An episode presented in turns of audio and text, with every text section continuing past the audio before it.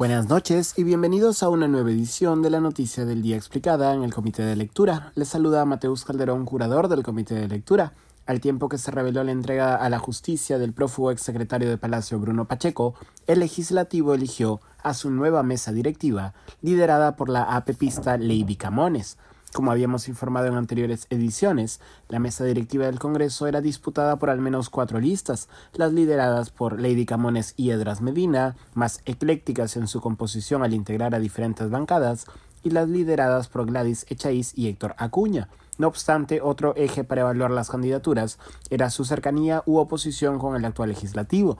Lady Camones y Gladys Echaíz, más a la derecha, representaban opciones más alejadas o directamente opuestas a Pedro Castillo, mientras que Edras Medina y Héctor Acuña representaban opciones más cercanas a Pedro Castillo.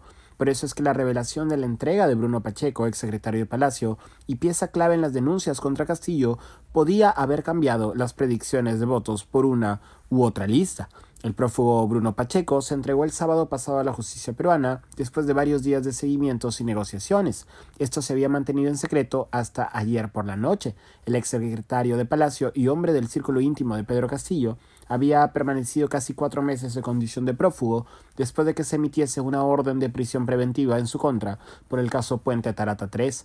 Pacheco habría sido la conexión entre el círculo de Castillo y personajes como el empresario Samir Villaverde o la lobista Karim López, ambos hoy aspirantes a colaboradores eficaces en procesos de corrupción y lavado de activos que involucran al mandatario. Se sabe que tras entregarse, Pacheco empezó a declarar a Fiscalía sobre las condiciones de su fuga. Hasta el momento y según fuentes del comercio, Pacheco ha señalado que fue Beder Camacho, asesor presidencial y actual subsecretario del despacho presidencial, quien coordinó su fuga por presunta orden del propio Pedro Castillo.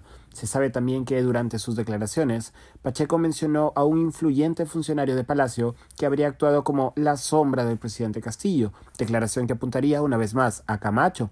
Las declaraciones de Pacheco sobre Camacho han coincidido con otras declaraciones, las del exministro Mariano González días atrás, que ha señalado que el mandatario buscó colocar a Beder Camacho como viceministro de Orden Interno. Según fuentes de Hildebrandt en sus 13, Camacho habría buscado, el fin de semana pasado, desprestigiar a la fiscal de la Nación Patricia Benavides y a la fiscal anticorrupción Marita Barreto, quienes anunciaron la captura de Pacheco.